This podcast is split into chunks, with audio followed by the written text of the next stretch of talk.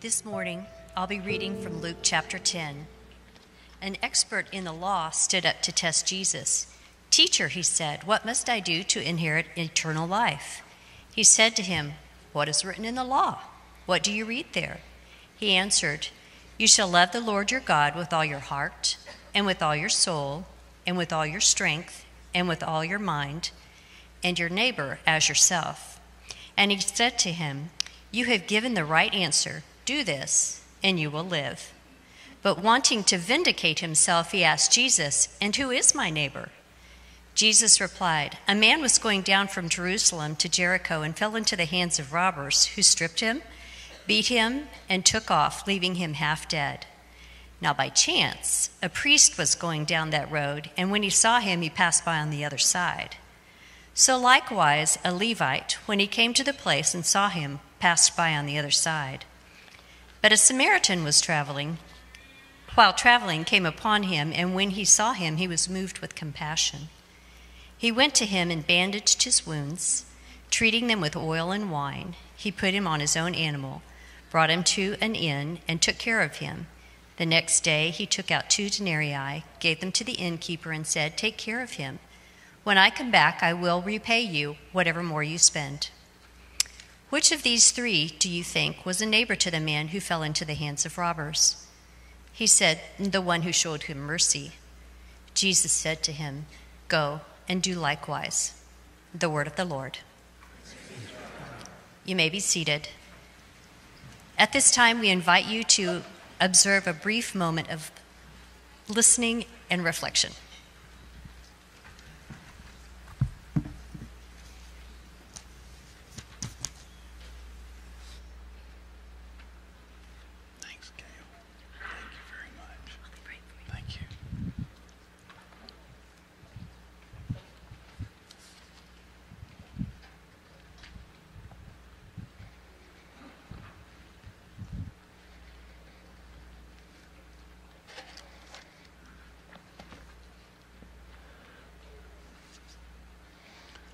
Good morning, church. Channeling my inner Stormont. I'm wearing a costume and have a prop or two. Actually, it's so that I can be recognized later. There'll be some photos and video that we'll show, and, and I want to make sure that you know who's me in that and who's not me in that. First, uh, let's play a game. No, I'm not going to pull it out. Of it. I heard somebody say yes. let's play a game. All right? Uh, it's a word association game, very simple. I'm going to say a word, and I want, you, I want you to get used to just calling back, okay? To actually using your voice to shout back at me, okay? Uh, my family's real used to that. Uh, I'll say a word. I want you to say the first word that comes to your mind. Don't be cute. Don't be creative. Not trying to be original. Trying to access that first thought that pops into your head, okay? And just call it. You need to hear your voice. It'll be a whole lot of voices in this room. First word. Let's try it. Bacon. That's what I thought. There were some different ones, but mostly I heard eggs. Let's, let's keep going. Cowboys. Batman. You can do this with a lot of different categories. You can do it with pop culture, you can do it with movies, you can do it with music, you can do it with travel, you can do it with Bible stories, okay? With Bible. I'm gonna try a few of those. Adam. Mary. Ooh, good. David. Yeah, of course. Apostle. Samaritan. Now, I heard some different ones, but mostly what I heard was good. Samaritan, good. Well, that's handy because that's the story we're talking about today, the parable we're talking about, about today in our series about the Good Samaritan. Everybody has benefited from Good Samaritans. I benefit from Good Samaritans more times than I can count, in more ways than I can number. I have benefited from Good Samaritans. Most recently, about four weeks ago, on a family trip, well, a trip that Stephanie and I took to Colorado uh, to visit some friends. We have some dear lifelong friends, uh, Brian and Cherise Kraft from Tyler. Uh, he's a lawyer, and so he can work remotely pretty much from anywhere. They decided to rent a house in Estes Park for about two months of the summer, and they invited us up for a week. Um, and we said, Well, yeah. Um, so, so we went and stayed with them for about a week. We love Estes Park. Uh, Stephanie and, uh, and me and our family have gone with two other families for about the last 30 years for vacations in Estes Park, Rocky Mountain National Park. Uh, so we were really happy to be there. A good bit cooler there as well, as you can imagine. Um, we wanted to take a little hike and kind of shake out our flatlander legs and lungs, see what we could do. And uh, so we, we planned a hike. Uh, Brian and Cherise planned a hike for us from Bear Lake down to Sprague Lakes, about three and a half miles. It's all downhill. Uh, you go up to Bear Lake and uh, get out uh, at the parking lot ranger station, shuttle bus stop, uh, and from there several trails diverge, and we went on down towards Sprague Lake. But we met an obstacle. Um, as we were going about a half mile down the trail, there was an elk down in the. Uh, she was down off the trail a little bit. I say she. I'm assuming this is a cow all right? It's a female elk. She uh, was down off the trail a bit, uh, just grazing in the grass. And when we went to pass her, she did this. She gave us little, this little head fake. So we backed up the trail and waited. There were another group, other groups of people uh, waiting to, to pass as well. And she went back to grazing. So pretty soon, waited a minute, but pretty soon I kind of edged down to see if she would give us that again. And uh, sure enough, as I got a little bit closer? She did. The elk had calved recently, and I think probably that she had a calf somewhere out in the woods that she was trying to protect, and she didn't like us coming by. So she gave me another head fake, and I turned around and started walking back up the trail. And I, then I heard Cherise say, She's coming! And I turned around, and she was galloping up the trail toward me. So I turned around, we all turned around, we scattered. Stephanie went behind a tree, Brian climbed the hill. I thought, well, I'll go down. Cherise grabbed her phone to video. Um, I thought, well, I'll just kind of get off of the trail and let her go by. Uh, so I stepped off the trail and tripped, fell face first, rolled over on my back, looking up. She was about from me to Terry Cagle, uh, giving it this. And uh, I noticed, well, I noticed a little blood on the dead tree that was laying beside me. That, well, what, I think apparently that's me. And so I didn't want to lunge forward at that elk and make kind of a threatening move. So I just sort of crabbed backwards until I could get up to my feet and walked up the trail. We have a little video of that portion.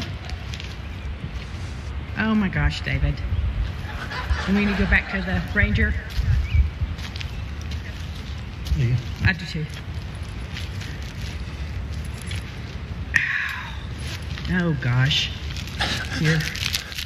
Oh gosh, David, oh gosh, David, because I had apparently snagged my arm on a, a little twig that was sticking out of that dead tree, and I'd, I'd, kind of pretty much punctured the skin. I was, you know, laid it open. You could just kind of see the meat, what little meat I've got, and, uh, and was bleeding pretty good.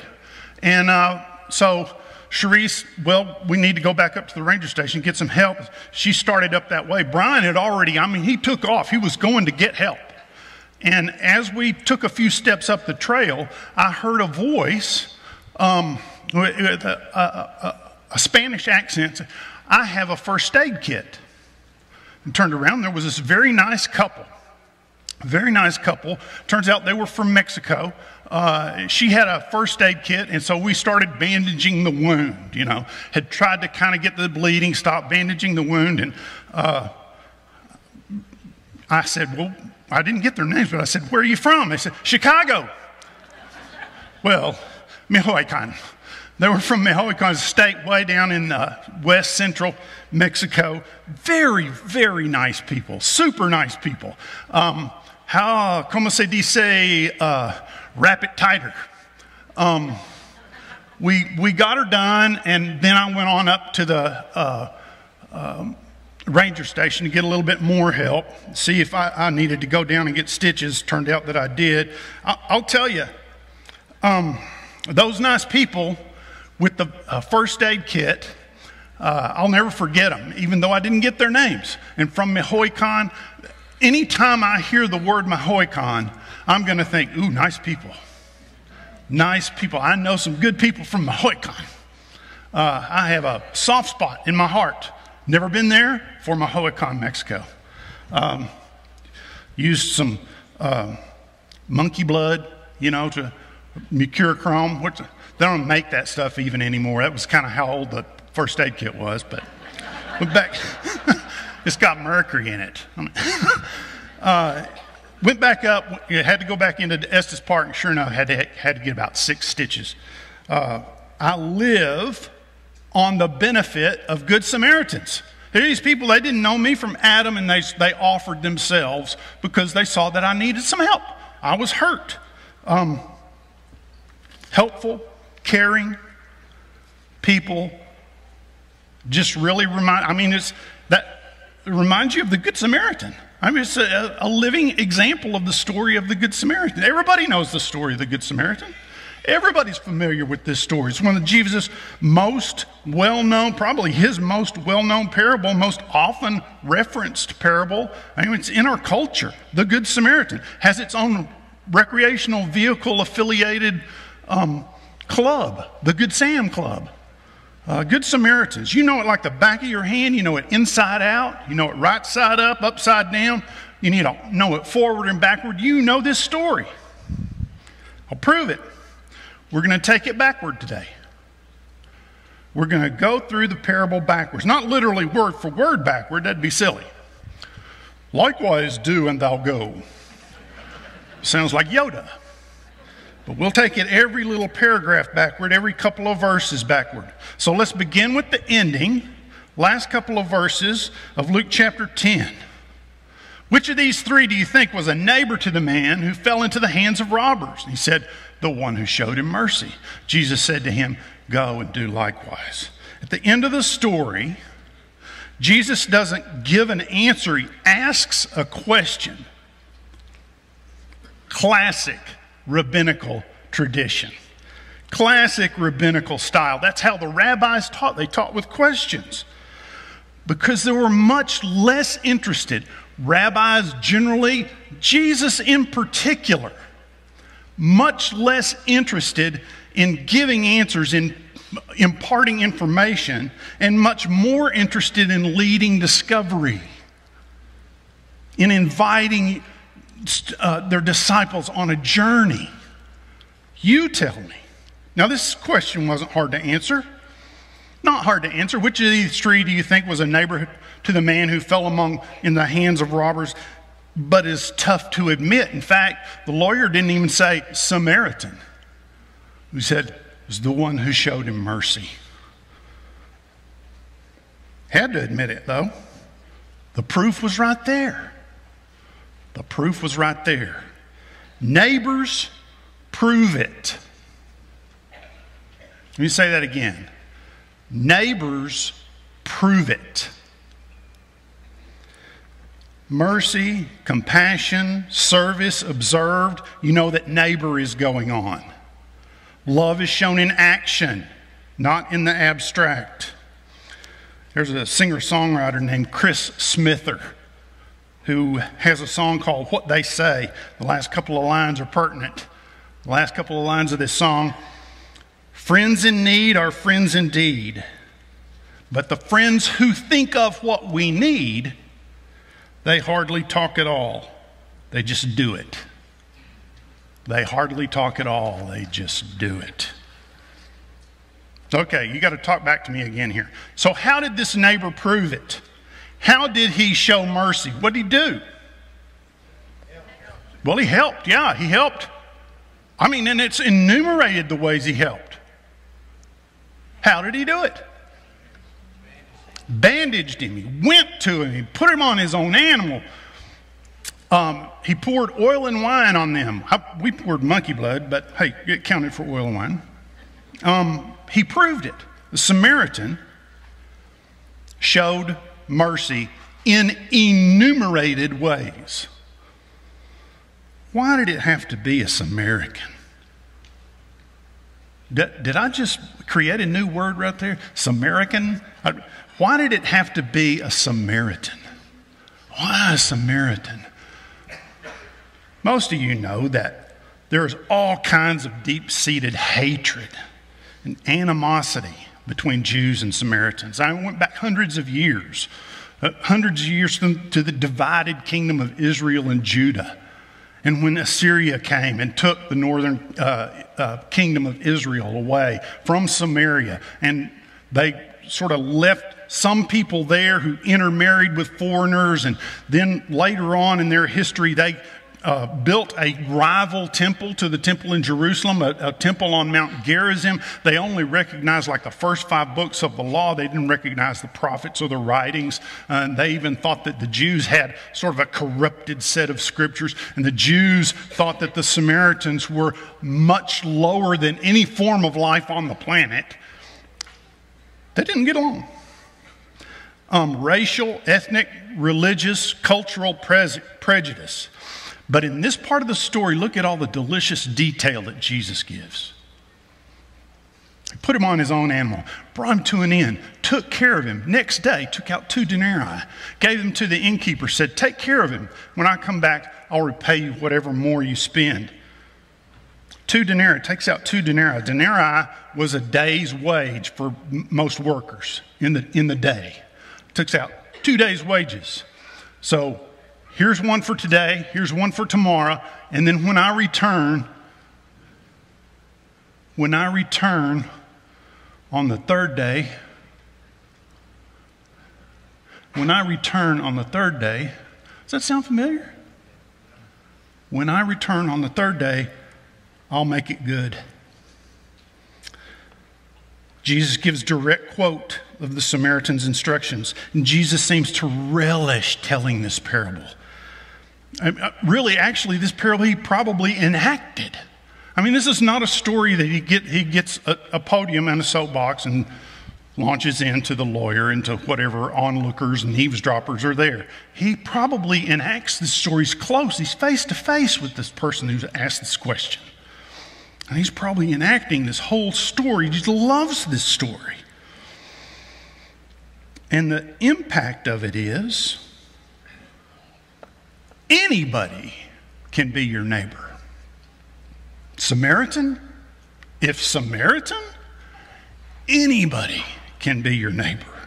The most unlikely, the most unexpected, the most unwanted, even, can show you mercy. Not just everyone is my neighbor. That's what you'd expect Jesus to say in this story. In fact, we could have cut to the chase a lot quicker, really, with the lawyer's initial question. We'll get to that. With the lawyer's initial question, if Jesus said, Well, of course, everyone is your neighbor. Instead, he goes through this deliciously detailed story to say, Hey, anybody can be your neighbor. This might kind of break your brain a little bit. Does mine. Every once in a while, I think, Oh, I've got it. And then it slips away. It's like trying to catch soap bubbles. Anybody can be your neighbor. Anyone can show up and show you mercy. Anybody can. And if anybody can, perhaps you should give everybody a chance. Well, then the Good Samaritan had to go home to Mrs. Good and explain why uh, his pockets were light and he was so late, and what's this blood on the donkey? So, what makes this Samaritan so different? What makes this Samaritan so different from the other people who may be traveling on the road? A man was going down from Jerusalem to Jericho and fell into the hands of robbers who stripped him, beat him, went away, leaving him half dead. Now, by chance, a priest was going down the road, and when he saw him, passed by on the other side. And so, likewise, a Levite, when he came to the place and saw him, passed by on the other side. This is real world stuff, okay? This is a trip from Jerusalem to Jericho, 18 miles on foot, a 3,000 foot elevation drop from Jerusalem, which sits up high on a plateau, down to below Dead Sea level or below sea level, close to the Dead Sea, bit through barren desert wasteland. I mean, not a scrap of greenery anywhere. Dangerous, infamous, known to host robbers and thieves and bandits and highwaymen, uh, you know, and whatnot. A priest passed by, a Levite passed by, and anybody half conscious or with half a conscience, whether it's the lawyer who Jesus is telling this story to, or whether it's those disciples and other hearers who are gathered around and hearing it, uh, doing good eavesdropping, or whether it's you and me, anybody with half a conscience, anybody with half conscious would realize that the ones you'd expect to be neighbors were not neighbors. Now, there a lot that's been said, and a lot can be said about their excuses. You know, uh, dangerous road, this could be a trap. The people who did this might still be lurking around. Priest, Levite, we have these duties. We've got to keep uh, our ritual cleanliness uh, intact. And if we touch a dead body, it sure looks dead. Uh, we won't be able to perform our priestly and Levitical duties. Doesn't matter. The ones anybody would expect to be neighbors weren't neighbors. And really, to me, this is sounding less and less like a parable, less and less like a imagine, if you will, or and less. What if I told you, and this is sounding like um, true story, that when the lawyer comes to ask a question, who is my neighbor? It could be, just maybe, Jesus says, true story. Or even maybe, even maybe, I'll go out on a limb here, but even maybe, Remember when? Remember that time you went from Jerusalem to Jericho? Because this happens all the time. Why would Jesus launch into this? Who is my neighbor? Seems like a legitimate question. A question for the rabbi in response to his question, in response to the original question. Two can play at this game Who is my neighbor? Who is my friend? To whom exactly? Exactly. Define it. Let's be clear. To whom do I owe this obligation and responsibility to love as neighbor?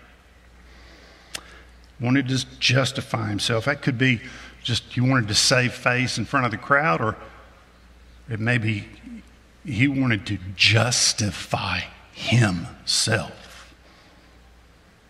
which is God's job, which is Jesus' job. Jesus asked the man, after the initial question, you know, what's the greatest commandment in the law? What must I do to inherit eternal life? Greatest commandment in the law is the other two gospel questions. This gospel question in, in Luke, what must I do to inherit eternal life? Inherit eternal life. Now that's more that we kind of read that as what must I do to go to heaven? As a whole, that's, that, that's good. It's a whole lot more than that. What must I do to have God's life in me now and forever? To have God's life in. Well, how do you read? What do you say? Uh, love the Lord your God. It's the Shema. They say they said it every day, a couple of times a day. Love the Lord your God with all your heart, soul, mind, and strength. And from Leviticus, to love your neighbor as yourself. The lawyer stood up to test Jesus, but who gets examined? Love your neighbor as yourself. And this might be a little bit different way also to read love your neighbor as yourself than the way we're used to. We're used to reading that, and I always read it as love your neighbor like you would love yourself. In other words, you, you need to learn to love yourself. You know, so positive self-esteem, positive posture, uh, self-regard, and also, well, I don't really love myself, so I can't love my neighbor. So I can't love myself, so I can't love my neighbor, so I can't love myself, so I can't love. It sticks us in this negative feedback loop. There may be another way to read this. Maybe. Can't be dogmatic about this. Love your neighbor as you yourself are loved. Who loves you? Who loves you perfectly? Who do we just talk about? Loving God with all our heart, soul, mind, and strength. And of course, God loves us unreservedly, without hesitation. We say unconditionally. Love your neighbor as God loves you. I don't know, maybe. Maybe another way to read it. Well, we have not yet reached the beginning of the story. You thought, oh, it just started just then, the lawyer stood up. It goes back a few pages. It goes back a couple of uh, chapters, or one chapter at least. It goes back to Luke chapter 9, verses 51 to 56. This is where the parable of the Good Samaritan has its beginning. Let me read it for you. When the days drew near for him to be taken, this is still going backwards, by the way. This is some time before. When the days drew near for him to be taken up, he set his face to go to Jerusalem, and he sent messengers ahead of him. And on their way, they entered a village of the Samaritans to make ready for him, but they did not receive him. They did not receive him because his face was set toward Jerusalem. And when his disciples, James and John, saw it, they said, Lord, do you want us to command fire to come down from heaven and consume them? But he turned and rebuked them, and they went on to another village. Michael, team. Jesus is going to Jerusalem, set his face set to Jerusalem. He knows what's going to transpire there. He is determined. He's going through Samaria, which is kind of unheard of. I mean, you don't do this, but Jesus is unheard of. That's what he does. And he sends people out in front to, to go prepare, uh, you know, hospitality for him. That they find no hospitality. No Samaritan's going to give any Jews any hospitality. And so James and John, okay, let's make crispy critters out of these folks. And Jesus said, no, no, no, no. We'll deal with this later. We'll deal with this later. And he does. He comes back to this story when it's time with the opportunity. Remember when I said Samaritan and you said good? For hundreds of years, Samaritans, Jews, deep seated hostility, enmity, enemies. And with one story,